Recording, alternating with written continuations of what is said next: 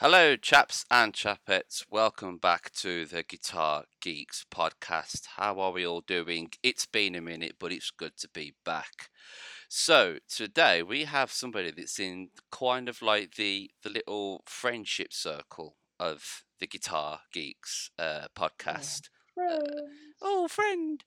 Uh, and uh, we actually have Mr. Lee Dabada Dabada Dabada Doom from Pedalboards of Doom with us this week. Hello, people. This is a this is a bit of a, a deviation from the norm, isn't it? Yeah, I mean, usually we're talking about what we've been up to in the week and God knows whatever else nonsense that we fuck about with in the weeks. But uh, yeah, it, it's a bit more serious this week, I guess. Um, Hmm, so serious, serious black. Uh, um, so we'll just kind of do a brief introduction for those that aren't kind of directly involved, but let's uh, do a brief introduction on who you are and what you're doing. Yeah. So uh, my name's Lee. Um, Lee Alexander. I'm usually found on Facebook, and I run the very large Facebook group Pedalboards of Doom.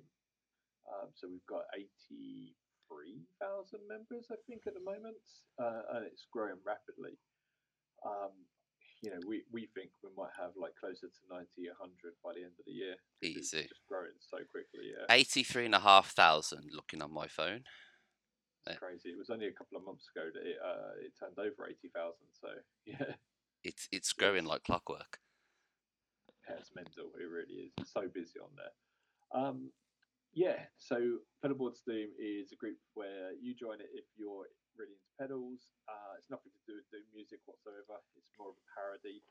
I started running Pedalboards Doom back in about 2016, 2017 after the original guy who started it. Um, just didn't have the time for it anymore. Um, and it was about 5,000 members then. Um, and it was taking a bit too much of his time. Started it as a little bit of a, a laugh, and it just grew. It was really popular, and from that we've kind of um, well, we've added eighty thousand members. we've also added um, a YouTube channel, an Instagram, which is uh, run by some some weirdo. Um, I wouldn't know who. I, I wouldn't know anything about that. uh, and yeah, we we have a, a range of presenters on our YouTube channel, including uh, Josh here, um, and including the Budget Pedal chap and our, our Mikey and myself.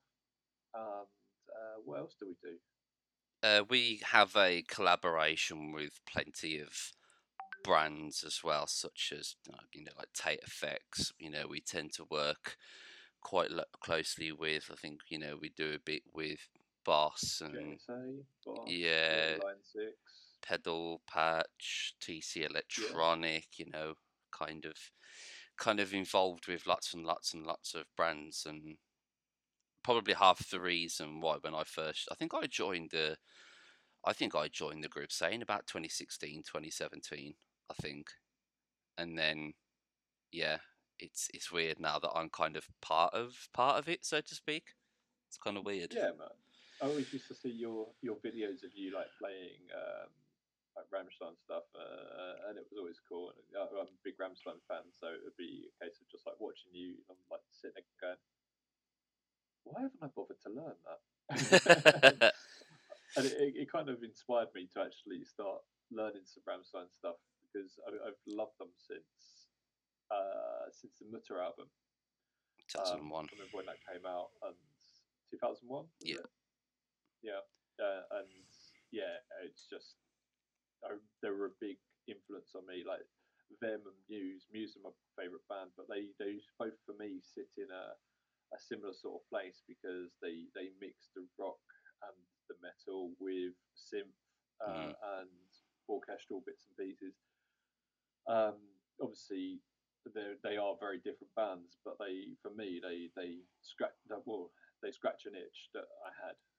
Yeah, I- like it, it was a very weird thing for me because not many people kind of like tend to know this about me. But before I got into Rammstein and metal and music, you know, proper music, as I would say, uh, I'm, I'm sure Mr. Matt Quine would probably disagree. Um, but uh, like I was into like a lot of hip hop and rap and that kind of shindig, and then I saw the light and I was like, uh, this yeah, this, this is where the fun's at. Uh, yeah, Yeah, I know, I know what you mean. Um, in England, uh, especially like where I I lived, because I know there's more of a music scene uh, that's easier and more in your face in places like Birmingham. Birmingham's got a great music scene, but where I was used to up, be, not anymore. Oh yeah, there's so many places have closed down now. It's Yeah. crazy. Um, but the um, in Medway, it turned out Medway did actually have a great music scene, but I didn't know about it, and it was kind of kind of underground, if you know what I mean. Um, so in my school that I grew up in, uh, you know, you you didn't hear rock music. The heav- heaviest thing you heard in my school was Oasis. you know, um, and I, I loved that. Um, and growing up, um, everything that you heard was like bloody Barbie Girl or the latest. Venga Boys. yeah. Oh my god, they were obsessed by like stuff like that. Venga Boys. I played some of that to my daughter the other day. um, yeah, they were obsessed with it. It was all like All Saints and Spice Girls and boy bands. And uh, I, for for me, oh, I didn't realize that metal music was um, a real thing. I thought it was kind of like just something that you had in movies. yeah, I, I just didn't know, uh, and it it was crazy to find. I think Metallica was my, my eye opening thing to this because uh, they did the Mission Impossible two uh, song. They did uh, I Disappear for Mission Impossible two, and I had the DVD, and I was like, "What? This is a real band."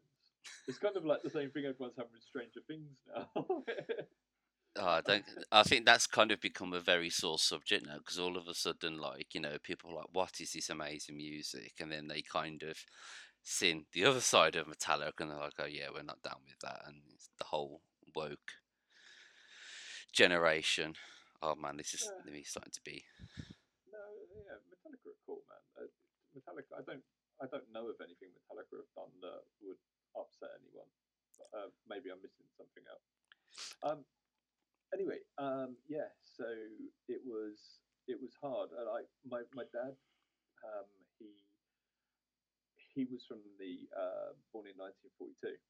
So he he was a teenager in the 60s. So all I used to hear from him was music from the 60s, which I thought was kind of like, oh my god, why are you just playing all this old music to me? But now I'm like playing music from the 90s to my kids, and it's exactly the same thing.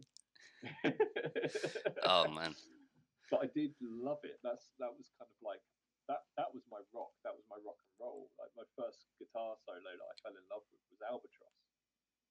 Um, so yeah, it was that was super super cool. Um, and then I found bands like Oasis and Blur, and I was really lucky. A few years ago, I was at a a small meet and greet. It was a really small meet and greet, and it was at Anderton's.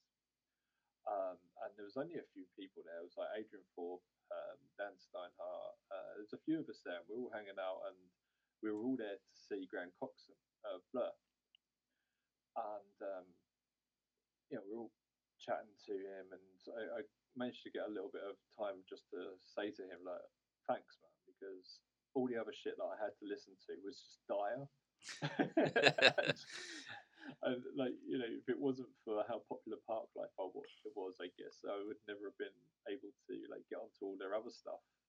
Uh, and he said that he had exactly the same experience. Like when he was growing up, it was like all Madonna and all that sort of stuff in the 80s. That's all he had put to him because that's all the radio played back then.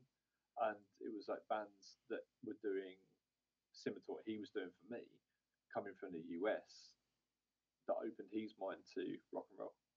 Yeah, it's it's kind of like there's always the, the generations, kind of you, you know the people that say grew up in like you know the 80s or 90s will will tend to have been kind of brought up on maybe like late 50s, 60s, sometimes you know early 70s, and yeah, like you say, you know now say bringing up the kids on the 90s music, you know whether it's like you know Blur or Soundgarden or anything that was going on in the 90s, and then for me when I have kids, it would be 2000s kind of music, you know, like I guess, Mm. you know, Green Day or you know any of you know the the stuff that was big at the time during that period. Yeah, it's odd. I mean, once I found Metallica, and then I realised Metallica on Kerrang, and I started watching Kerrang, it kind of opened up like the floodgates, and you know, you start getting all these uh, bands, and I'd, I'd, had an interest in playing guitar for quite some time as well. My brother had one, and I'd been like watching his lessons and then learning it better than him. he,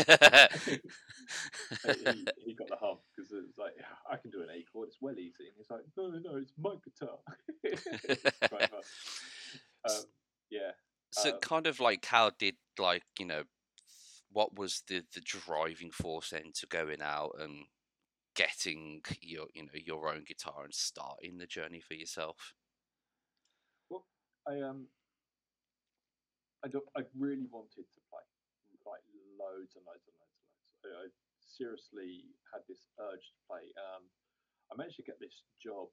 Uh, it was like in a call center, like calling people up to get like double glazing, and they were giving, they were letting anyone work from their pay, and everyone cash in hand. And even if you weren't old enough, they were letting you do it. So I was just about old enough, but my mate, who became my mate, well, there were two brothers, Callum and Reese, and they were working there as well. And we got talking, and I was like, oh, yeah, yeah, I really like Guns N' Roses and stuff, but I really want to play because it's like past the time that I was uh, first introduced to Metallica and stuff. Um, and they were like, oh, come see our band. I was like, all right, Up, yeah, make some friends. And they were just unbelievable. They were like, you know, they they were they were past the level I'm at now and Reese was only 15. it was just like, oh my god, it was just absolutely phenomenal. Everyone was watching him. They were doing like all the Thin Lizzy harmonies and stuff, and it was just, oh, it just blew my mind. He was sitting there playing Van Halen songs. I, I was just like, what? solos and stuff. Um, and we ended up becoming like really good friends, and they just uh, basically encouraged me loads, give me pointers, not lessons so much, but we were jamming. And I was just like, okay, right, I've got to learn this. Right, what is this? Um, the first couple of songs that I really learned on the guitar, so stupid. I, I learned Sweet Child of Mine and Stairway to Heaven as my first two songs. It was just like, are you mental? some sort of like Creedence Clearwater Revival or something like that. Nope no, no, no, no, no. I want to play the hardest shit. so, and, and, then they they opened my eyes to Satriani and Malmsteen, and these were like people who they were introduced to from friends that they they knew in the block of flats who were older than them, who who had like been playing guitar in the eighties and stuff like that, and they were like introduced to them, and then they passed it to me, and that's where my love for like listening to Satch comes from. I still I still think by far Satch is the, the best guitar player out there because he he can hold it up against anyone in terms of like shreddability, but he's got so much like melody. The melodic playing is just amazing, amazing, amazing. Yeah, um, kind of like I I must be honest, like I've never been on the the whole kind of uh the the Satch band wagon. Like yeah, I can appreciate his stuff, but I've never, like me personally, I've never kind of got fully, um, fully into it. Uh, you know, I think cause if you're in that pool, then yeah, like I say, Malmsteen and Vai, uh, people like that all kind of come hand in hand, so to speak.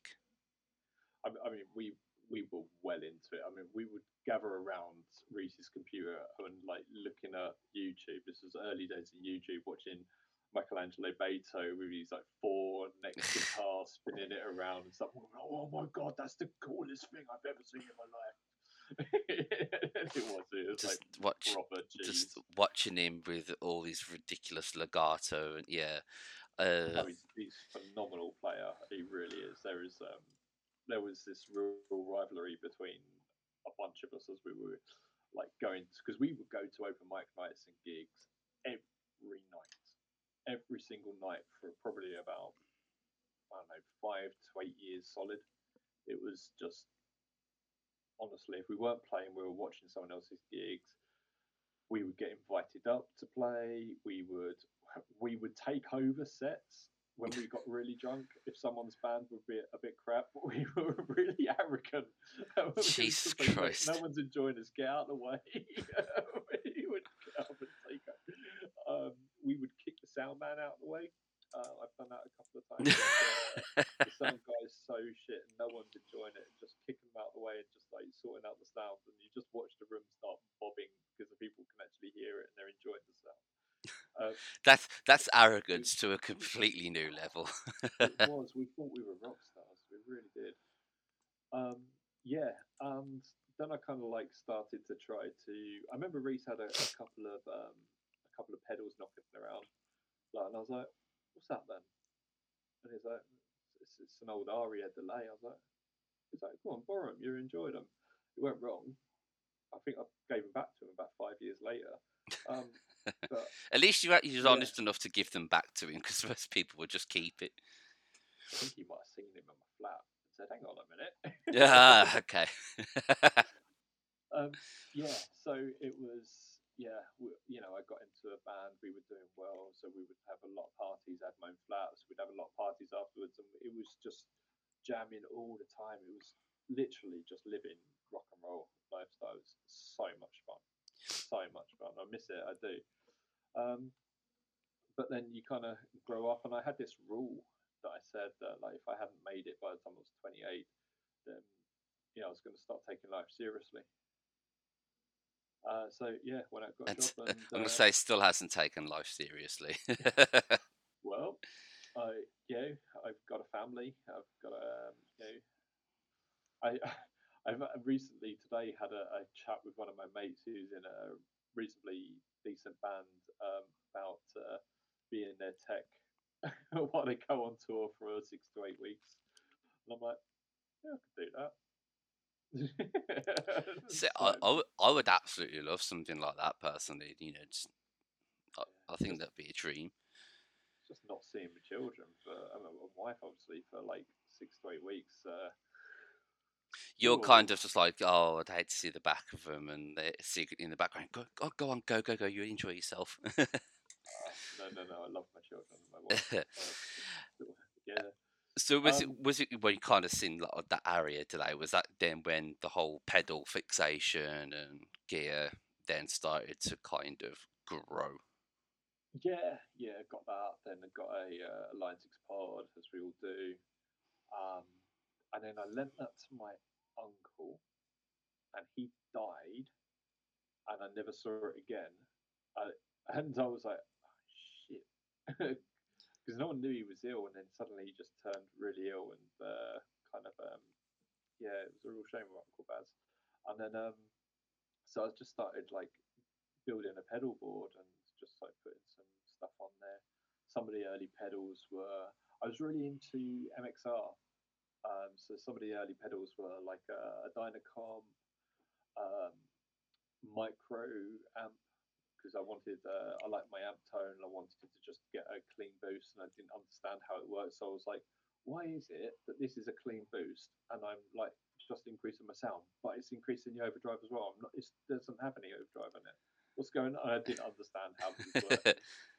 Witchcraft. It was mainly when I jumped up to a tube amp from a uh, from a, a transistor amp because everyone had tran- no one had tube amps back then. No one could afford one. unless, um, un, say, unless you were kind of, you know, extremely lucky, they were very much like only the best of the best kind of got them. I mean, when I got my my JCM 2000, I thought I was moving up to the big leagues. I really did. I was like, because I had this MA50, which was a Marshall. It was like not very good. It was a valve amp, um, but it was more of a clean valve amp. Had little orange lights in it to make it look like the tubes were running hot. But um, yeah, I, I moved up to the JCM 2000, which is a great amp. I've still got it. I'm looking at it now. Um, I still use it. It's a really great amp. But I was like, this is it. With this, Does- I'm going to take over the world. Isn't it? I think wasn't it Richie Sambora or Sambora was using those, or was he using the DSL 2000s? I can't remember. It is a DSL. JCM 2000 is a Yeah. DSL. And so I swear it was them ones that Sambora were using. They've always sounded great to me. I've seen loads of people use. I've seen I've seen them in backstage uh, Muse concerts. Um, I think I have anyway. It looked like it. Um, I've seen them all over the place. They are very good amps. Uh, I mean, they've been superseded now more with the J- JVM, Yeah. and I'd like a JVM, but now I've got my Victory amps. I don't really, yeah, don't really need it. Um, Well, that- still like as we kind of know from the uh, the Fret Talk podcast, I've you know I'm in the boat of Victory are probably some of the best amps out there on the market at the moment. Much to Yeah. other people might have disagreed with me, but I stand true by that fact. I mean, I, I know Martin and Martin Kidd, of- who designs and builds the uh, Victory amps, and he is just phenomenal. It's a He's wizard. just- he he is. Have you ever played a Cornford amp? One of his old Cornfords? I was lucky enough to play one once. Um, a friend of mine was like had like a Richie Kotzen kind of um, one of like the very early signature model ones, and I played through it, and I was just like, oh man, it I mean, was they are nice. yeah. And these are like production versions of those, basically. and yeah, that they were just oh, creme de la creme. Now, if you if you still got it, man, he's sitting on an absolute fortune with it. Yeah, my, my mate, um, my mate who works over in uh, WD Music in um, in Kent, he uh, he has one, and um, yeah, it's lovely. Um, he's he's actually getting it fixed by Martin soon. So I think a tube's gone on Ah. it or something. But um, yeah, yeah, very very very nice, lovely lovely amps. Um, so yeah, and now I now I run pedalboards of doom because I got into that as I explained, um, and from off the back of that, I've got work with many pedal companies, as you were saying earlier, and I work with wonderful company called Tonepedia and another fantastic pedal company, one of the best pedal, uh, was best sounding pedals uh, companies out there, uh, Analog Alien, um, and um, yeah, that's what I do. But we'll very briefly touch on a few of these, especially um, with Tone P, because a lot of people, you know, say if, like, obviously now at the moment you're living in Sweden, if I'm right in saying so. So you know, it's Yeah. it's not necessarily so easy to just go down to a guitar store and it's like, oh, I'm really interested in buying what you know, say the Victory V. I know you've got the the V the V4 uh, Kraken style pedals and the the preamp ones, but you know, say wanting to go down and try something, it's it, it must it's imagining it's quite difficult in Sweden. Um, Well, it was, it was difficult in Medway. Uh, we had a couple of shops near us that were music shops. Um, the best one that was there uh, had Hughes and Kettner and Blackstar. That was that was their the big two. that they did, yeah. Um, and they had Dean guitars in there, but you couldn't go. And, there was another one local that was called the American Guitar Shop. That was about an hour away, and you'd go to that and um, you would be able to play your Fenders and your your, your Les Pauls, but they it was kind of like they were very restricted, very much restricted who could go and see them. Wasn't like having a guitar guitar locally or an Andertons locally Yeah. or anything like those lines. So when I wanted to go to Andertons, I used to. It was about an hour and a half to get to the M25 proper. Get stuck on the M25 for another hour and a half go across to Guildford and um, go and visit Anderton's if you can find parking. Go in, visit, spend uh, you know, the Anderton's were really good to me. They used to let me like, like dedicate a room just to me and mates, me and some mates, and just like we would just run like loads and loads of pedals through there um, all day long. It, was really nice of them. They were they were great.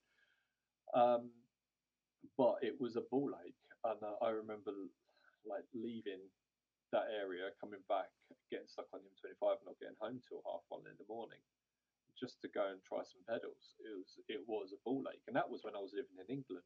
Now I'm in Sweden. I don't know where I could go. I, I'm sure I know there is a shop up in Stockholm, but Stockholm's a five-hour drive from I think you know it, it's it's um, a hell of a lot kind of of a distance to have to go to then say just try a guitar or try a pedal or anything like that, which is kind of um, where Tonepedia kind of came into its own because you could literally, if you've got a humbucker guitar and you wanted this pedal through this amp, you know, it gave you everything that you needed to know as to how kind of the pedals would sound and then being able to tweak the pedals in real time. It was an absolute brainwave. Well, you can change it from humbucker. You can change it from a Les Paul to a Strat. Yeah. And you, you can switch the pickups around, stuff like that. So if you like playing in position four, for instance, on the Strat, you can hear how the pedal's going to react. And uh, yeah, um, it was cool. kind of it was one of the things where um, I must admit when I was looking at some pedals and uh, I I come across it obviously through pedal boards of doom before I even kind of joined the like you know the the more inclusive side of pedal boards of doom shall we say. Um and that was one of the things that was like oh yeah I'm I'm I'm going to get that. Uh I think was uh I think it's when I bought my first MXR GTOD I think I tried one on there yeah. And I was like, oh, I like how that sounds, and other yeah, it, it's it's genuinely a, a, a, brilliant piece of audio engineering. I guess would be the best way to describe it. Yeah, uh, witchcraft is another. Um, I, I tell you, like we have some pedals on there that have taken us, taken the team, so not taken one person, taken the whole team about a week to take from beginning to end so you can sit there and twiddle with it for five minutes. Because what, what we do is we have to record every combination. So on Tonepedia, you can switch between two guitars if you're testing a pedal. So we've got loads of different gear on there, but talk about pedals just for a second. You you take your pedal in the middle, and all of the knobs you can control. Right. You can also choose which guitar's running into it and which of the amps it's running into. So you normally you'll have a Fender and you'll have an AC30. So you've got a mid push and a mid scoop, um, and then you've got the two guitars. So you've got every combination of uh, sound that you can have through every single uh, knob combination has to be recorded separately. So let's let's say, for argument's sake, all the knobs are put at um, are put at eight o'clock, and then we turn the gain up to nine o'clock and we record that, and then we turn the gain up to twelve o'clock, record that, and then turn it around to like three o'clock and record that. Then we have to move that back. Then we have to move the tone up to nine o'clock and record the whole position. And then we have to go through. Basically, you're looking at thousands and thousands of different audio recordings, and it's just insane. That's why we do two pedals at once um, because then we can record the Les Paul and Strat. Otherwise, it would be double the time. Um, yeah, it's absolutely mental, but the end result is so cool. It, it, it enough.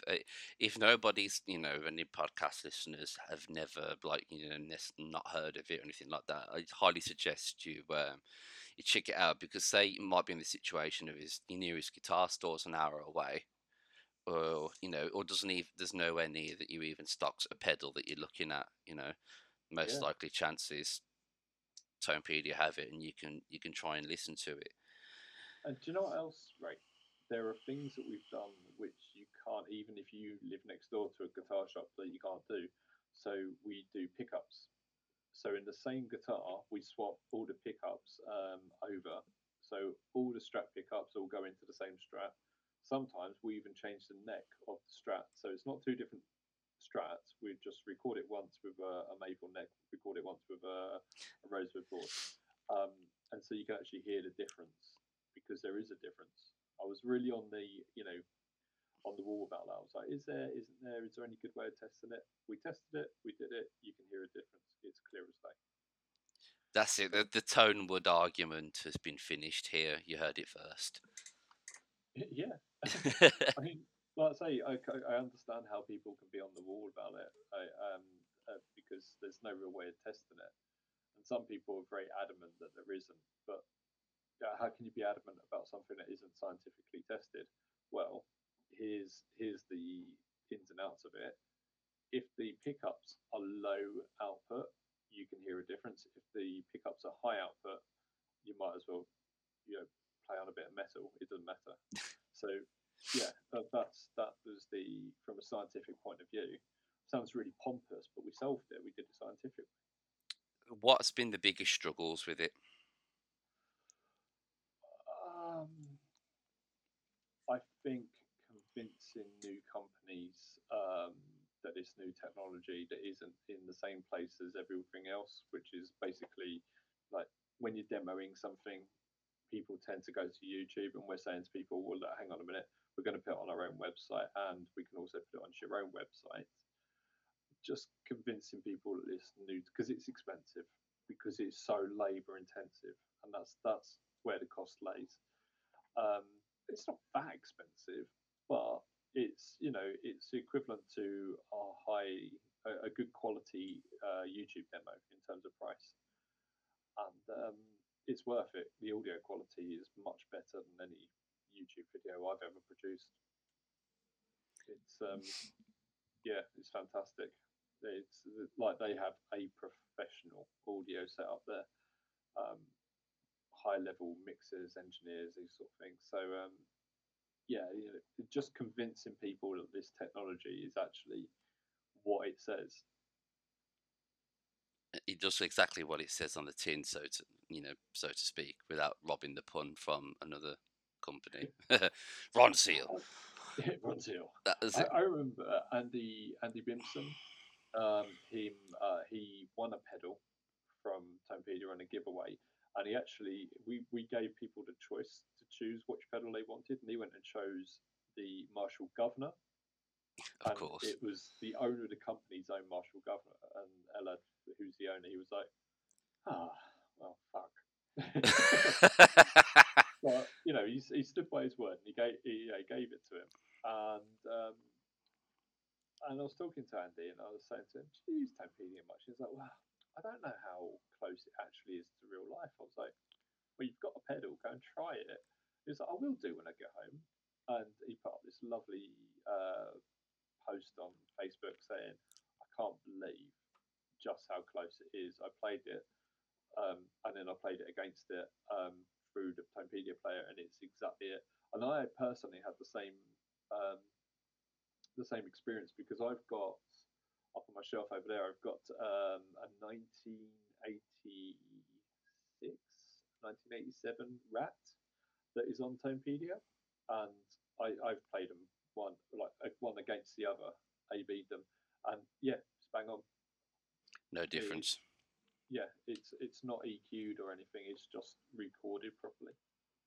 That's one of those like um, one of the OG holy grail pedals for uh, for people. I, I can't believe that you actually give away the, the governor. I mean, because those now they come up like hen's teeth. You you very rarely see them come up, and when they do, they they sell for uh, they sell for good money. Yeah, yeah, they do. I think they're about two, three hundred quid at the moment. Last time I looked. Yeah, something like that. Um, and we can't not talk about pedals because I think out of anybody, uh, any of us at Pedal Boards Dream, you easily have probably the biggest collection of pedals on your shelves. Yeah, I, do you remember when I was putting the um, putting the new studio together, and I kept messaging you guys going, "Oh, I've just counted all my pedals, and I've I've got It's a 99, wasn't it, or something like that? Yeah," because I was like, "I've got 83 pedals," and then it was like five minutes later, I was, count some more. and the end, it ended up I had 99 pedals. And I was like, shit. I was well annoyed. I was like, hmm, who's going to give me another pedal just because I want, I want the round. You, you just want the one, 100 and then that's it. You've hit the century of pedals. yeah, um, I'm, I'm well in excess of that now, though. I'd- uh, a good conversation with Marcus Darby because obviously he's quite a big pedal collector as well, and he's got you know like KTR and bits and pieces, and he's again he's another big fan of um, of Victory like ourselves. Um, other than the the original Rat, what's you know some of your most coveted in the collection?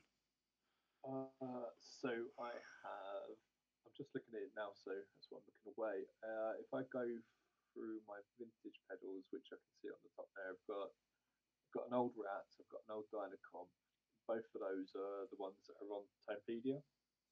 Um, I've got uh, an old C2, which is um, modded, um, and then I've got a Phase 100, which is also on Tonepedia. I've got a Marshall Governor. I've got a TS10. Got TS10. um, was that did that, was that found in the bin by any chance? No. no. Um, I've got the EQ from the 10 series range as well. Uh, so they're like my, my vintage pedals. I've got some more vintage pedals, but I can't remember where they are uh, off the top of my head. Um, but my favourite pedals are probably, well, my favourite pedal is the Blue Box, which you well know. The MXR Blue Box is like one of my favourites of all time. It's just such a great pedal. A lot of Um, people hate on it, but I think it's a great pedal. Oh, it's amazing. It is so organic. It fights you, and you know you never quite know what to expect, and you know you go backwards and forwards and have a, a great old time with it. It's really good. Oh, I've got an old SD one as well with the old uh, that old Tube Screamer chip in it, the JD. Oh, yeah. Five five D or whatever it's called, JC forty five five five D. I think that's I think that's what it's called. Um, yeah, the carbon copy, that's a, a great pedal. I've always loved that. But I, I really like delay a lot. The DD500 has got to be one of my all time favourite pedals as well. That's just quite easy to use, quite easy to get great tones out of, and it's got a lot of functionality that um, once you set it up right, you're, you, you're banging. It's easily uh, like um, a timeline killer, so to speak.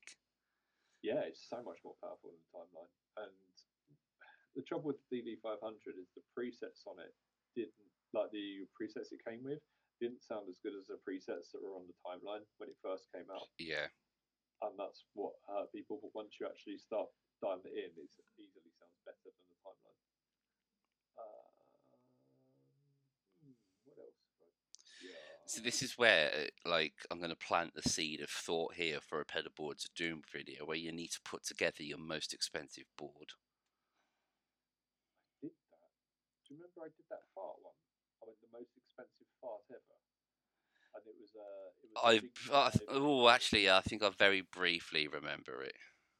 Yeah, I think I think the pedal board only had about four pedals on it, but it was worth about two, three grand, and I just wired it up so it made a big fart noise. or you could have just bought that. Was it the old England fart pedal or whatever it was that come out a few months back? yeah, the siren scream, of course, from uh, Tate Effects is like something that I worked on with Stu. Uh, you know, he was sending me prototypes over. I was giving him like, okay, look, I want it to sound more like this, more like that, because the Brexit pedal, which was like the best Rat that I played up until then, it was the predecessor to the uh, Siren Scream. Um, so I wanted it to sound more like that, but also we were trying to get it to sound more like my my classic, my vintage Rat, uh, and we did. Um, yeah, Siren Scream is uh, it's a fantastic bloody pedal. It really is. Um, just looking at my board. Oh, oh yeah, of course, my SY 2000, uh, 200. Sorry, that's an amazing pedal, and my Cali 76. I I just wouldn't have a board without Cali 76 on it now. I was um, when I was doing my gig on Saturday. Um, I was literally just walking across the balcony at the top, and I seen about four guys just looking over my pedal board, and I was just kind of like, "Uh oh." Get off my lawn! yeah, literally. I, and um, I went, you know, to go and put some water down, and they ended up was like, "Is that a quad cortex?" And I was just like, "Yeah." And they're like, "Can I have a go of it?" And I was like, "No." no, of course not. Um, so on my board at the moment, I've got an ES8 controlling the a, uh, Victory. I'm going to try and recall all this off the top then, of my head. see if you can remember Yeah, you see, you got the ES8, so you, uh, the Cali 76, there's the Victory. I think is it the the Duchess one that you've got on there. the- the- no, no, I've got the Duchess, but that's on. That's not on the board now. Oh, okay. Um, you've yeah, you got the SY 200. Uh, you did put on the IR, the Boss IR loader thingamabob. I forgot what it was called now. Uh, I think because you put that on there, didn't you? I think. s- Okay, yeah, so that's not on it now. Uh, okay, you've evidently had a fiddle around with it since the last time I remember seeing it. so I've got the DL4 Mark II, Oh yeah, which is brilliant. That that replaced the, the uh, DD500. I'm not sure if that's going to be a permanent change, but it might be. It might be. Um, so we've got that. I have the Wampler Pantheon on there because I really like that. It's Yeah. a really good pedal, uh, which is their King of Tone. I've got uh, the SY200, the Cali 76. I've also got the uh, Eventide Micro Pitch, which does a lot of things. But it, it kind of does this. Um, does a really great chorus, but it does a lot of other things. It has this like big stereo widening thing to it, which is fantastic because my board runs in stereo. And then I've got a Victory V4 Kraken, and I've got the V4 Jack as well, which was the Countess yeah, and they both have um, what you call it? Like, uh, both have uh, two notes technology in them, so I can Yeah, out. So the the wall demos- wall of sound impulse response sort of shindig. Yeah, more or less. Yeah, and you can actually put your own ones in there, but I find the ones that are in there are pretty good. Uh, they're similar to my to my cabs that I have here. Um, and then I also have the GT 1000 core on there, which does most of the stuff that I need it to do in terms of um, you know modulations and these sort of things. I can have extra delays on there. Change amps. I can also run that out as a third output as well. So I, from my board, I can run because the amps are on there. I can run mono, so I can run both amps into one stereo cab if I wanted to, and, and basically get a mono sound. I can run both cab uh, both amps out into um, different cabs and get stereo. I can run wet and dry. I You can run can- dry and wet. And also you can run wet dry wet. You can pretty much do every sort of combination Yeah, that you've got under the I- board. or I can run full wet, like just like three different types of modulation. I can run chorus, flanger, and phaser, or whatever if I wanted to. That'd be Uh, monumental sounding. I mean, some of the things I do in this room is just unbelievable. I'm just like, I need to be on stage in front of lots of people playing this so everyone can enjoy it with me. In my room going, yeah. So when I was talking to the guys that were looking at the quad cortex, because the one of them was he was saying that he's a helix user, uh, not like the HX Stomp, the the full heat size helix user, and he was saying, is it worth the upgrade? And I was obviously I'm a I'm a big advocate for it anyway, and um, I was kind of showing him like even though my Paramore rig that I use is relatively quite simple, and then I showed I showed him everything that you can do with it, and you you just seen his like head just kind of just go. Yeah, I've got the Helix um, native on my computer, and I really like that. It's really, really good. but when I've watched and listened to like stuff you've done with the QC, I'm just like, holy shit, that's good. Mm. It's it's very, very good. I'll tell you what, though, that GT 1000 core is fantastic as well. That's more powerful than the um, than the GT. Uh, sorry, than the Helix. I was actually looking at, I think, because the the bot they've got the really small, is it the GT one or something like that, which is uh, like it's Hmm. fucking. I've been looking at getting one of those myself, just for like um a, a backup in case you know the the rig goes down, because they, they they look very very good. Yeah, the core is tiny. The core is um, about the same size as the Stomp. Okay, yeah, yeah. Yeah, it's uh, that's why I got it on my board. It's about the same size. I think it's a little bit bigger than the DD 500. Yeah, and say they're only so quite, yeah, like you say, quite diddy anyway.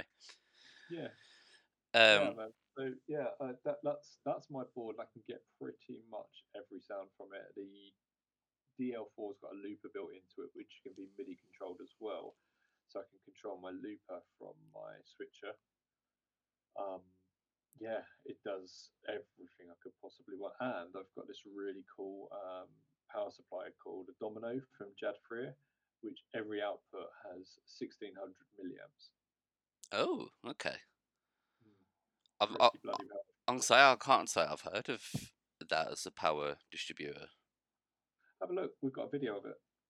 Uh, I'm gonna have to because to be fair, like under mine, I'm running like one of the the Harley Benton isolated power supplies and one of the Amazon like special 15. I mean, Uh, it's not bad, you a little bit. You've got a QC and a Harley Benton power supply.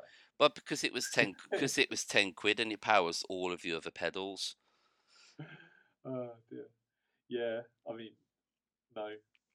Yeah, I, I mean to be fair, it, it's definitely the next thing that I want to upgrade because the biggest difference that I notice is at home it's fine, and then when you go on stage, all you hear is kind of like the the electrical kind of hum um, in the background, and it is quite annoying having to click like the hold the tune to to mute it every single time. trying to remember. I've got a s- Oh, yeah, there it is. I've got a Mooer. Um, it's called a. Sorry, one sec.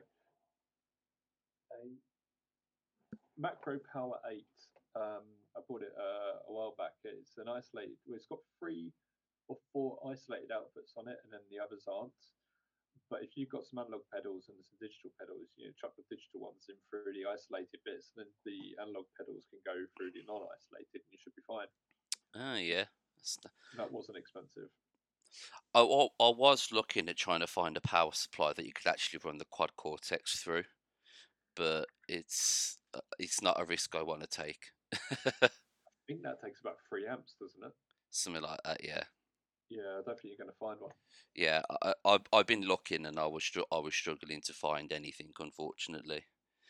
Mm. But um, where do you kind of see like your sound evolving to next with everything that's because obviously sound companies now are kind of evolving more and more, um, and it, you know it definitely seems like now that there's a lot more kind of like digital aspects now coming into to brands like say like with Victory doing the impulse responses and things like that. Do you see your rig changing? Yeah, yeah, I do. Um, so there's a couple of ways in which it's gone. Like my pedal board is very much containing a lot of digital stuff, whereas not so many years ago there was no digital stuff on my board whatsoever. It was like um, nothing. I was like, no, not putting any digital stuff on at all. Uh, I went for the DD 500. That was kind of like my my gateway drug because it had an analog drive-through. Um, and you know it's just through peaks and i was like convinced myself to do that and then i played a lot of pedals and like a lot more pedals and i found that the quality of pedals was all right you know um, but the digital stuff was catching up with it and i thought okay look the digital stuff is getting there but then i started playing pedals from some companies that were actually very very good so there's two in particular jam pedals and as I mentioned earlier, Analog Alien. And I played their pedals, and there's just something about them. Uh, it just something that is so much better than what 90% of everyone else does. I don't know what it is. I, I don't know if their ears are tuned a little bit better. I know that Jack and Joe, who run Analog Alien, uh, started running Analog Alien because they run a world famous recording studio called Cloud9 uh, Recording Studios over in New York. Um, they do sound for like loads and loads of people, like Joan Jett. And, I mean, I could go through who they've worked with. Some of their artists, for instance, include Stevie Wonder, uh, Joe Walsh, you know, from the Eagles. So that they know what they're doing. They're, they're very good at tone. And the pedals that were coming in that they were recording were not good.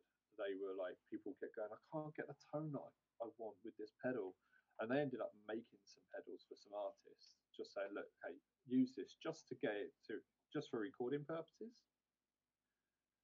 and the artists were saying to them you should sell this shit and they did and um, yeah they've been very well received they're on tour with um, john mayer like their pedals are in like on tour with john mayer the who um, Joe Walsh, as we said, Steve Wonder, loads and loads of people, basically.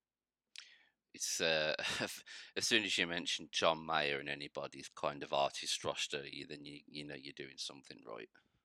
Yeah, it was, it's because um, Pino Palladino is playing with them moment, isn't he? And Yeah. uh, he's one of their artists. Um, British boy, well, Yeah. technically he's a Welsh boy, but you know, But we'll, we'll we'll let him into our little circle. He um, he plays uh, the Alien Bass Station, which is a, a fantastic. Um, so what they do is they make these like uh, three in one pedals. They they make single pedals as well. Uh, a lot of their pedals are these three in one pedals or two in one pedals.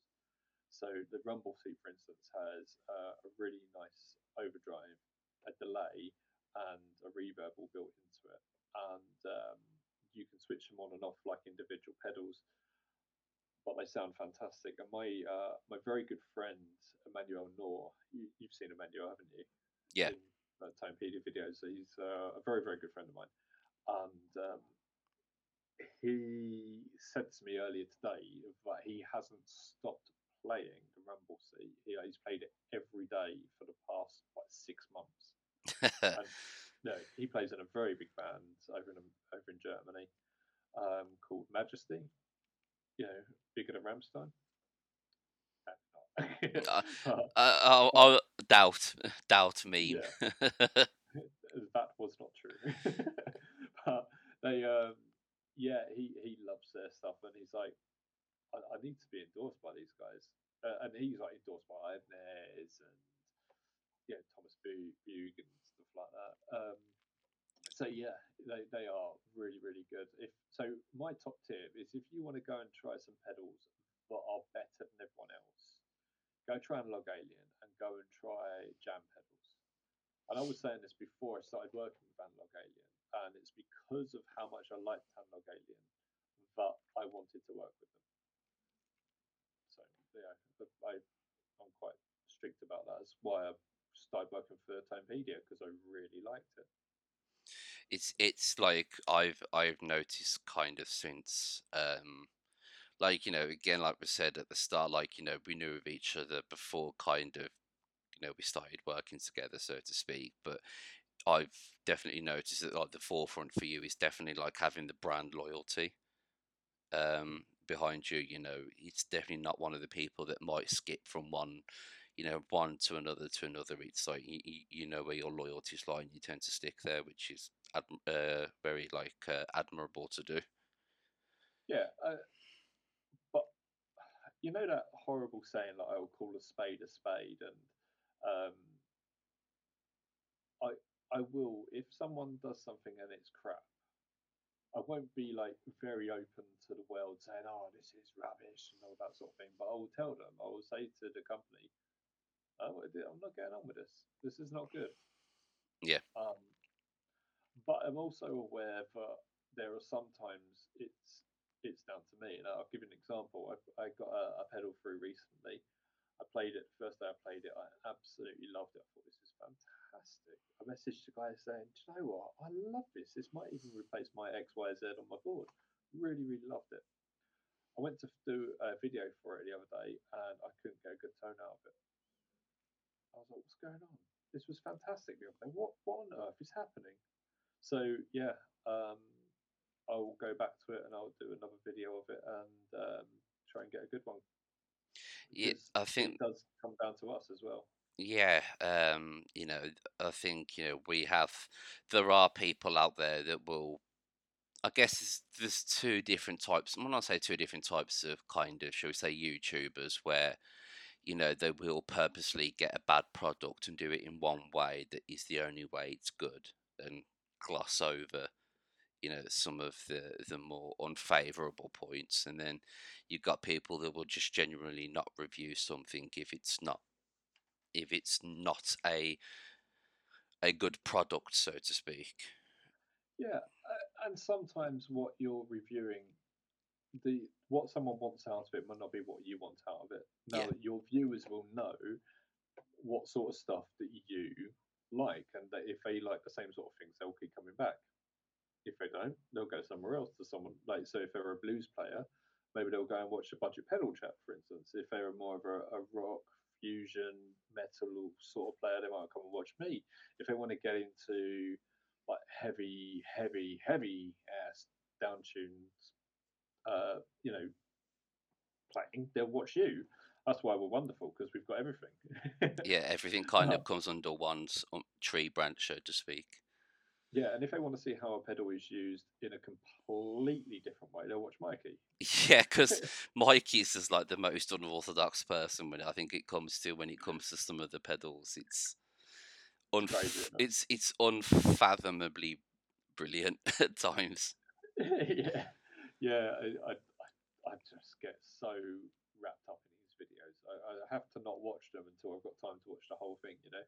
Yeah, because you don't you don't want to just do one of the things where I'll, I'll just quickly like bu- bu- bu- bu- bu- you know go through it. You know, you know, it's one of the ones where you definitely have to sit there and kind of enjoy it Yeah. and process it, so to speak. Because So very clever. yeah, I mean, um, yeah, like I say, the way he incorporates things like fuzz pedals through loops and things like that, it, it blows my tiny little mind.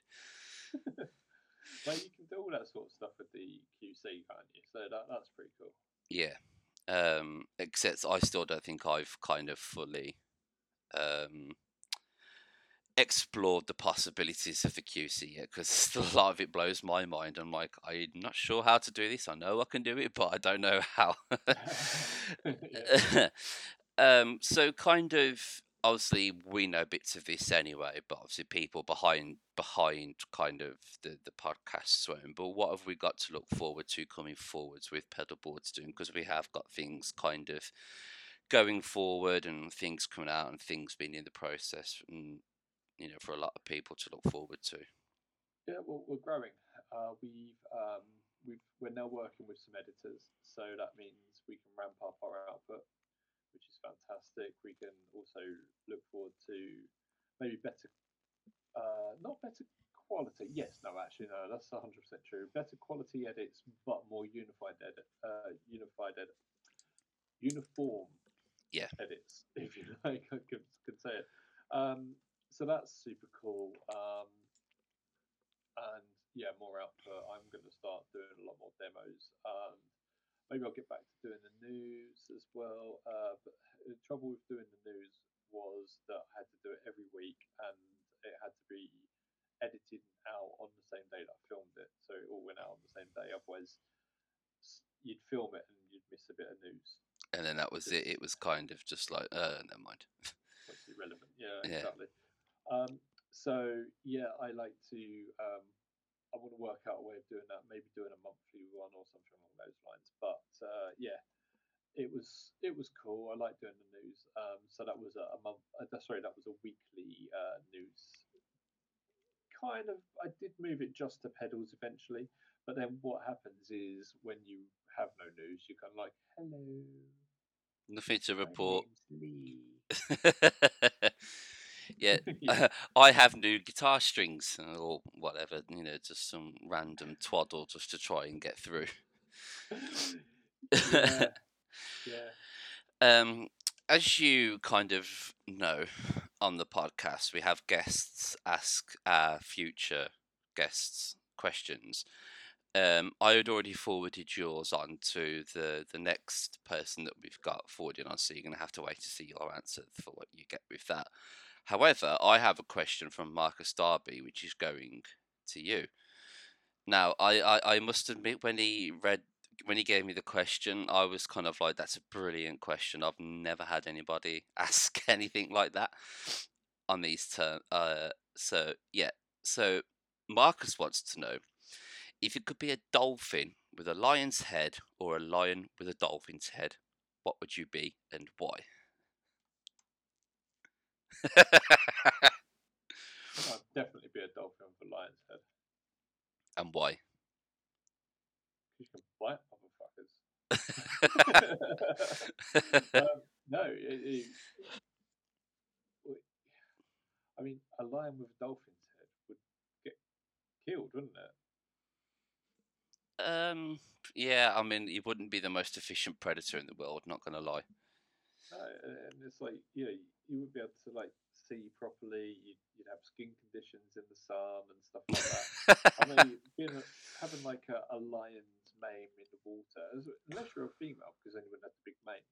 But if having a big lion's mane in the water would be irritable, it wouldn't be great, but it'd be better than drying out in the sun uh, as a dolphin head. um, I mean, you, you're not wrong there. It would be um, the, the dolphin sponsored by L'Oreal or, or, or something like that. yeah. Uh, you're, you're more likely to survive it with that combination and become world famous.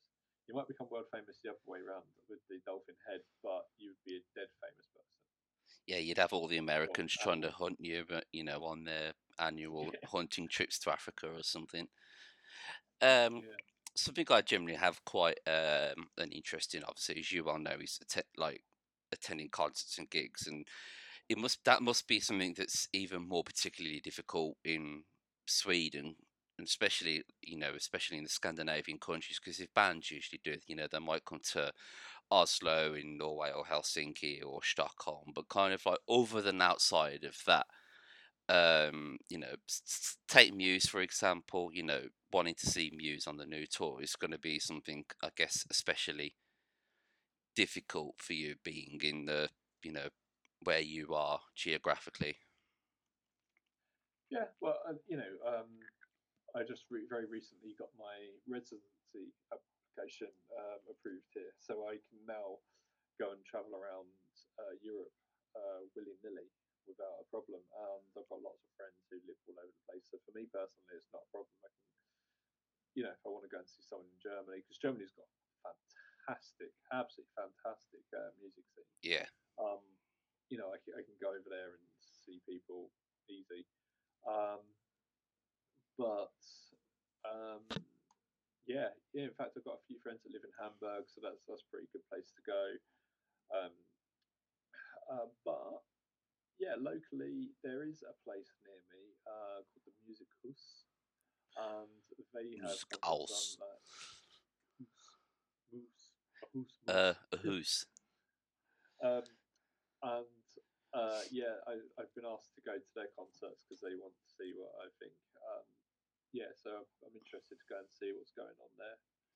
It's when you realise it's like some uh, Viking metal kind of band with like you know trumpets and horns and drinking out, or am I just being really stereotyping right now? I totally pictured a Louis Armstrong Viking then. Um, uh, yeah, no, I, I, thi- I think you're being racist. no, I, I don't think there's anything like that uh, happening. It, it probably is, but more like folk festivals and things. I don't know what to expect, to be honest. So I'm, I'm looking forward to having a look. it's definitely the big type of music that is quite popular in a lot of the Scandinavian countries. Is like the, the black metal and things like that. You know, it's so like Children of Bodom and Behemoth and bands like you know very heavily kind of uh, originating and influenced from from those sorts of areas. And and speaking of Muse, what did you make of the new album? I loved it. I do you know what? It was so much like an, an older Muse album, like, Yeah. more like Origin or Absolution or something along those lines. That's what I thought. And then like there was yeah, it was very like synthy kind of based, uh, you know, back like you say to kind of old school Muse. But then there was a lot of influences, I think, from like you know the Drones tour with some of the heavier bits and pieces. Yeah, I th- Yeah. Really good. I think it's one of the best albums they've done. I do. Yeah, I uh, I really really like it. Um, did you, I really like the Halloween song. I, I must admit, I didn't like the album at first when I first listened to it. it, it it's Really? definitely it, it was it's definitely become a bit of a grower rather than instantly. Not a shower. Yeah, uh, uh, yeah, it's it's a grower, not a shower, as I, as I've heard many times before. Is that what they tell you? Yeah, un- unfortunate, unfortunately so.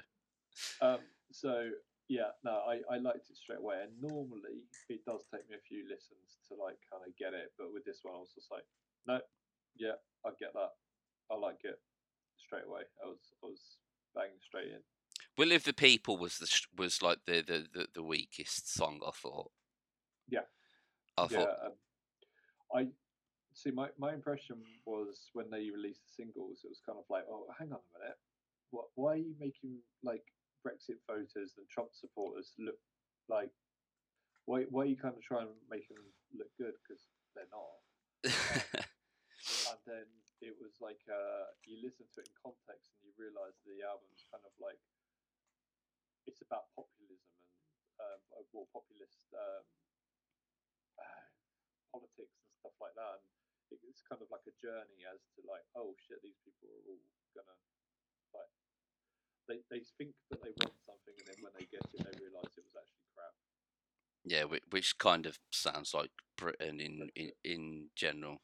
And Yeah, what do we left? I th- I'm not gonna lie. After seeing the news of the prime minister and stuff today, I think I might be following soon and soon enough. oh no! I uh, tell me what's happened. Uh, Liz Truss has won and been voted in, and uh, obviously me working for the NHS, and she said the first thing she was going to do was strip the NHS of the pay rises. So that's a big middle finger, in my opinion. But hey.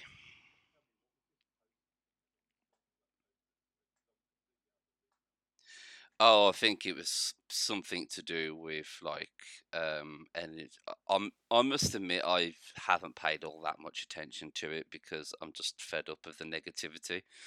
Uh, but I think it was basically like, oh, it was kettles. That was it. It was kettles, and it was just kind of like, uh, if you get a new kettles, it's basically going to make you use more energy or something, something stupid along those lines. Like I, I genuinely don't know, but I know it's just something stupid because I'm seeing memes everywhere.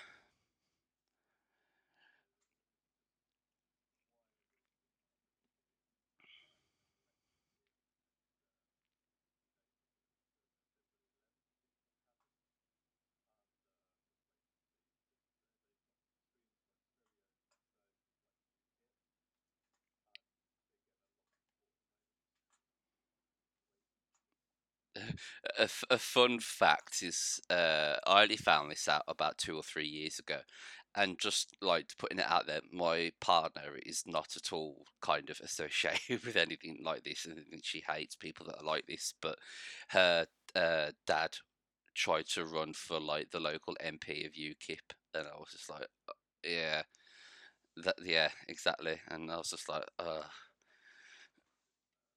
uh, uh, yes, uh, unfortunately.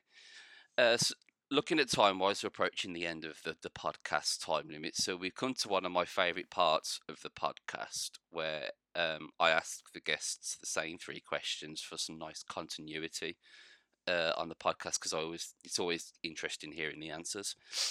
Um, so obviously the regular listeners will know all about this. Uh, if you're not a regular listener, then where have you been for the last year and a half, two years? I forgot how long I've been doing this now already.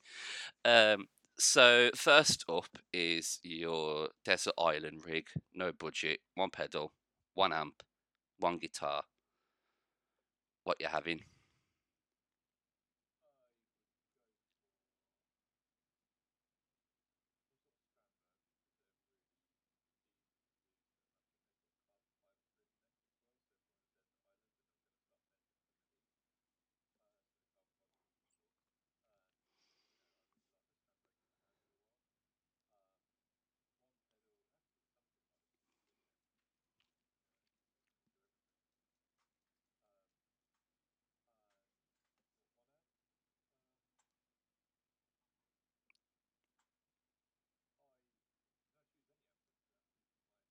Any amp and any amp, any guitar, any pedal.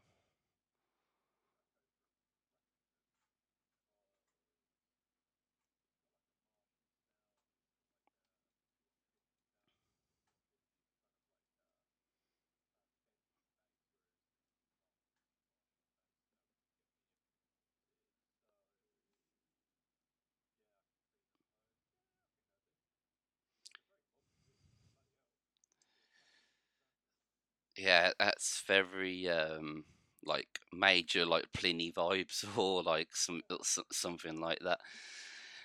Um, secondly, and and and and, yeah, yeah, you've picked the most kind of like modern contemporary uh rig that you could possibly pick. would it ha- would it have a headstock though on it, or would it literally be the Strandberg no headstock?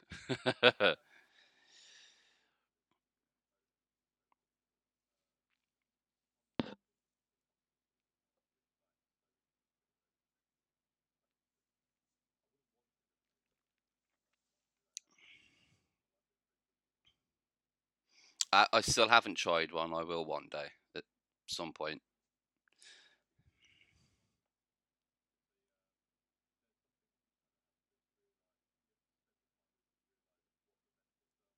Yeah, it's not one of the ones where you can just sit play it for 20 minutes in guitar guitar and then walk out with it, so to speak. Uh, well, you could, You you could. It's you know probably not the best way to get along with it, but you can. Um, next up is uh, what have you been listening to at the moment? on your streaming platform.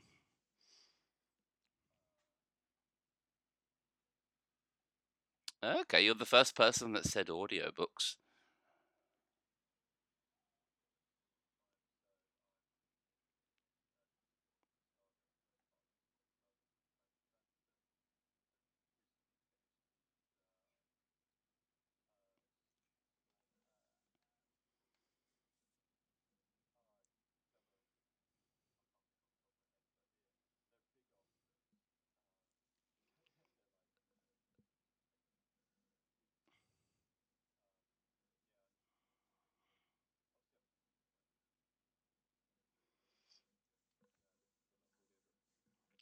and a bunch of like comedy, uh, lit RPG stuff as well. So not just comedy lit RPG, but it's not lit RPG.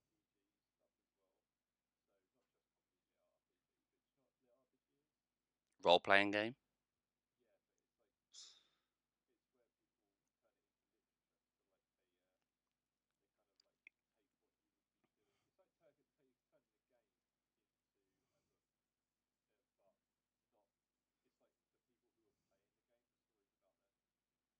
Turn it into literature.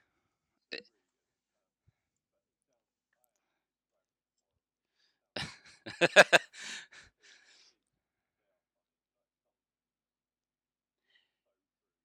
It's very out there. Um, and last but not least, where can we find out more about you?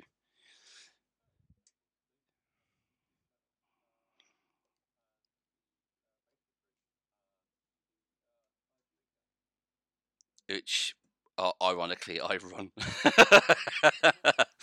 the, uh, the irony of it. Um, Lee, it's been wonderful to actually have a proper kind of sit down and chat. Well, I won't say sit down. We are sitting down in completely different areas of the world and talk and just have a something slightly different to the Fret Talk podcast, which is like n- not in a way ever so slightly affiliated with this podcast, but they're not our rivals, but they are our partners.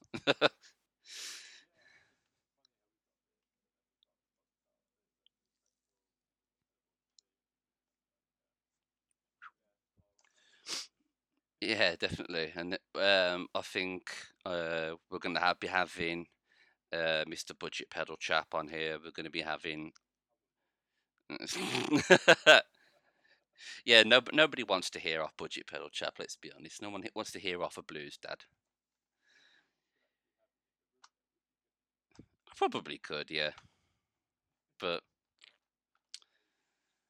I don't. I don't know if they want to want to put up with that. You know, I I feel like the what having Mr. Matt Quine on here could be quite fun because I feel like it'll probably end up being one of the most controversial podcasts that we do.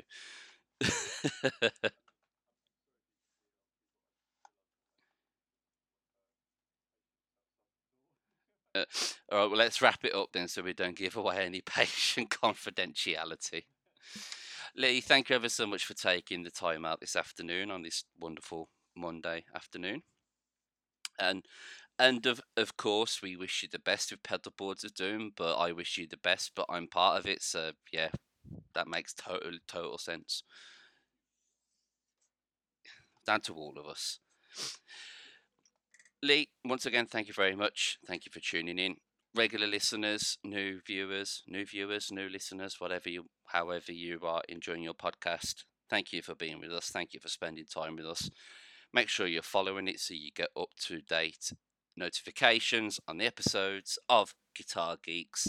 Uh, and next week or next time, featuring uh, wonderful Ben Daly from the band Black Mountain. Uh, Lee, thank you very much. And from me, the Corona Mortis, thank you ever so much for people joining in, and we'll see you all again very soon.